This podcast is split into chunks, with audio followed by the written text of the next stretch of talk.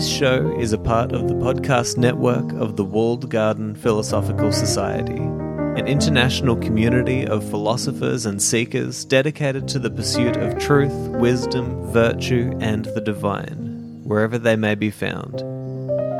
To find out more, go to thewalledgarden.com. Hey, everybody, welcome to my series on Seneca's letters. And today we are finally moving on to letter number five on the philosopher's mean. And uh, in this letter, Seneca is discussing uh, the way that he thinks a philosopher should live his or her life. And uh, you know, this is one of the things that I really love about Seneca's writings is uh, the the extent to which he dives into the questions of of what is a philosopher's task, how should they live their life, how how should they communicate with people, what's the purpose of philosophy. Because you'd hopefully expect that if you're going to be learning from a philosopher, then maybe they have wrestled with probably the most fundamental question that they should wrestle with, which is, what am I actually doing here?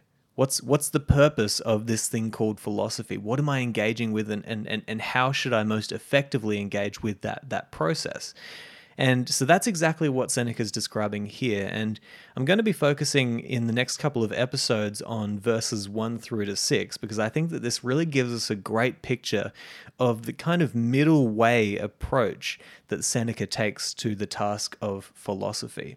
So I might just jump in and, and I'll start reading and maybe even just pause in between sentences so that I can comment on uh, what I'm taking away from this writing.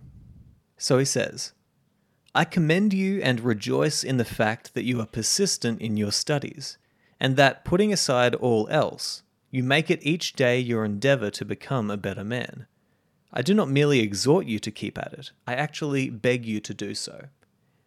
Now, I really like that first sentence there, you know, because it, it does give us a picture of the way that Seneca sees philosophy. It is the task of becoming a better man or woman, right? It's it's the task of becoming a better, more fully formed and more functional human being. And I think that one thing that I, I, I, take away from from Seneca's writings on philosophy is that philosophy isn't simply reading a bunch of books about how to be, and you know, a better person. And I think that it can be easy to think that that's what philosophy is, especially today. When I mean, look, you're listening to a podcast where I'm I'm not actually delivering to you philosophy uh, as much as I am being a historian of Seneca's ideas, right? But the the process of philosophy is a very hmm, for want of a way better term, it's a it's a very holistic approach, right? Where you will uh, act out processes in your day. You will engage in practice of how to live a good life, uh, practice introspection about how you could be uh, uh, uh showing up in a better way in your life, and and it's not just about reading books. In fact, both Marcus Aurelius and Seneca, and I believe I believe Epictetus, but I can't be sure, um, have mentioned, you know, throw away your books. You know, there, there is a limit to how much you should be reading as opposed to acting out the principles that you're learning in your life. So I really like that he starts the letter by saying, I'm so glad that you're, you know, being persistent in, in your studies and also putting aside all else to, you know, make it your endeavor to become a, a better man. So, uh, you know, it's, it's a practice as much as it is a, a study. So he goes on. I warn you, however, not to act after the fashion of those who desire to be conspicuous rather than to improve, by doing things which rouse comment as regards to your dress or general way of living. Repellent attire, unkempt hair, slovenly beard, open scorn of silver dishes, a couch on the bare earth, and other perverted forms of self display are to be avoided. The mere name of philosophy, however quietly pursued, is an object of sufficient scorn. And what would happen if we should begin to separate ourselves from the customs of our fellow men? So, there's a really important lesson that Seneca's trying to get across here, which is that, you know, trying to remove yourself from the customs of your society isn't the thing that makes you uh, skilled in the practice of philosophy. And I can definitely give you an example of where I have done this and when I have recognized that I've been doing this and, and, and stopped, right? And and the example that I would give you is towards the start of 2020, I started doing a lot more interviews on the podcast. And during that time, I definitely recognized looking back at, at, at what was going on that I felt that because I was wearing very simple clothes, I was, you know, I was just wearing like a, a simple Nike, you know, black shirt. Um, you know, but because I was doing that, I was embodying the principles of Stoicism, which was being happy with plain living and and you know very plain clothing, um, and something that I recognized later on in the year was that's just that's just not me. That's just not who I am. You know, I've always enjoyed a really good Hawaiian shirt or a really colorful shirt. You know, for some reason, I just I'm really drawn to that kind of clothing. I think it's cool, uh, and from a very young age, I was definitely uh, always excited to find like a Hawaiian shirt or a, a crazy patterned shirt in an op shop, and that's just that's just part of who I am. You know, I'm I'm a creative person. I'm a musician and and I enjoy that sort of stuff. And here I was thinking that because I was all of a sudden, you know, wearing these very plain clothes that that made me a better philosopher. And that just wasn't the case. And luckily enough, I have a wife who often knows me better than I know myself. And she pointed out to me a few times and, and said, kind of, hey, listen, uh, you know, I miss the the colorful shirt, Simon. Why don't you wear, you know, these shirts anymore? Because that that's who you are. And I'm grateful that she did that because it pulled me back from the brink of of doing something that was fake and that that really didn't make a difference or mean that I was being better in my pursuit of philosophy at at all. And uh, it, it's it's funny. I think that what Seneca is saying here as well can be seen as almost a a jab at cynicism, the cynic philosophy, because this was what the cynics were trying to do. They were, you know, really involved, as I've said in previous episodes, in this experiment of how little can I, you know, can I have in my life and still be happy and live a flourishing life. And what that meant most of the time was that they were going to pretty much deny all customs of their culture.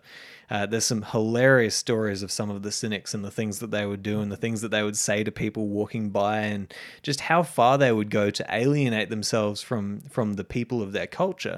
But what Seneca is saying here is, listen, that's that's not necessary, right? There's a middle way approach. There's a, there's a way that we can do this thing called philosophy and not be separated from our culture and our society. And I think that that's necessary, and, and we see why in the in the, the coming passages. So he says, Inwardly, we ought to be different in all respects, but our exterior should conform to society.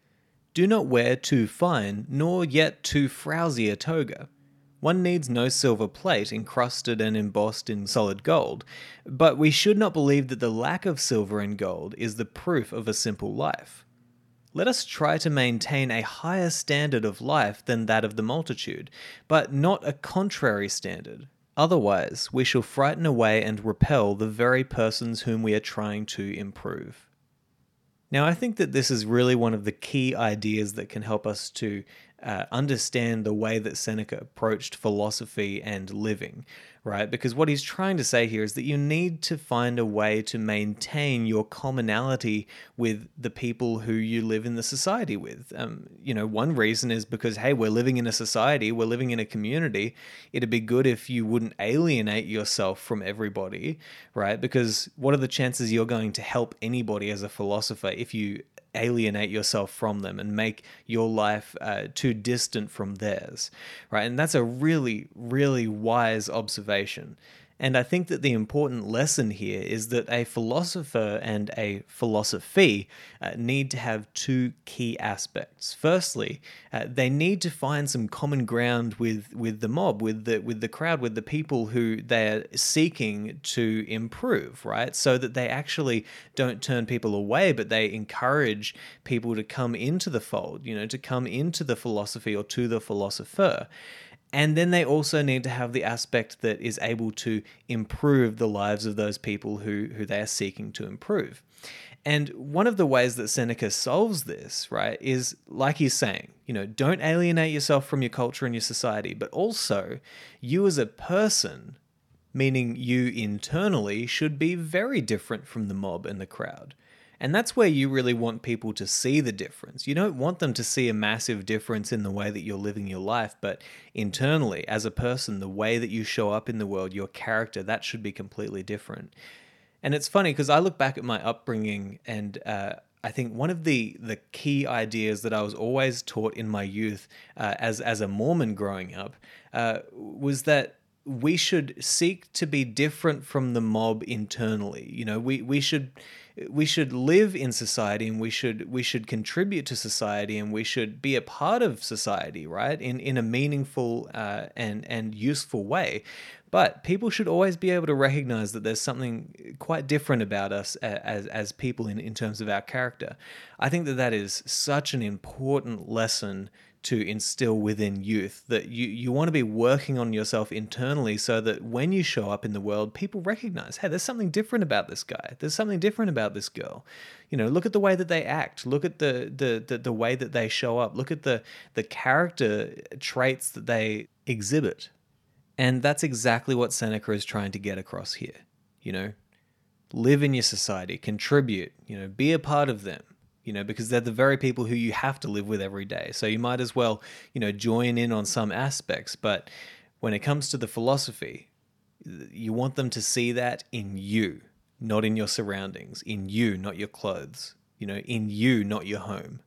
So I think that's a really cool idea, and I, I, want you to think about how this relates to you in your life. You know, what are the, what are some of the things that you might be doing in your practice of philosophy that really aren't necessarily for you, but as as a practice of show. You know, trying to separate yourself from the mob and trying to uh, you know, act as if you're practicing philosophy when really it's an internal game.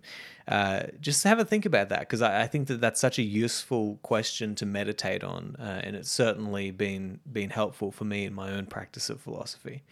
But anyway, I hope you've enjoyed this episode, and I will talk to you in the next one.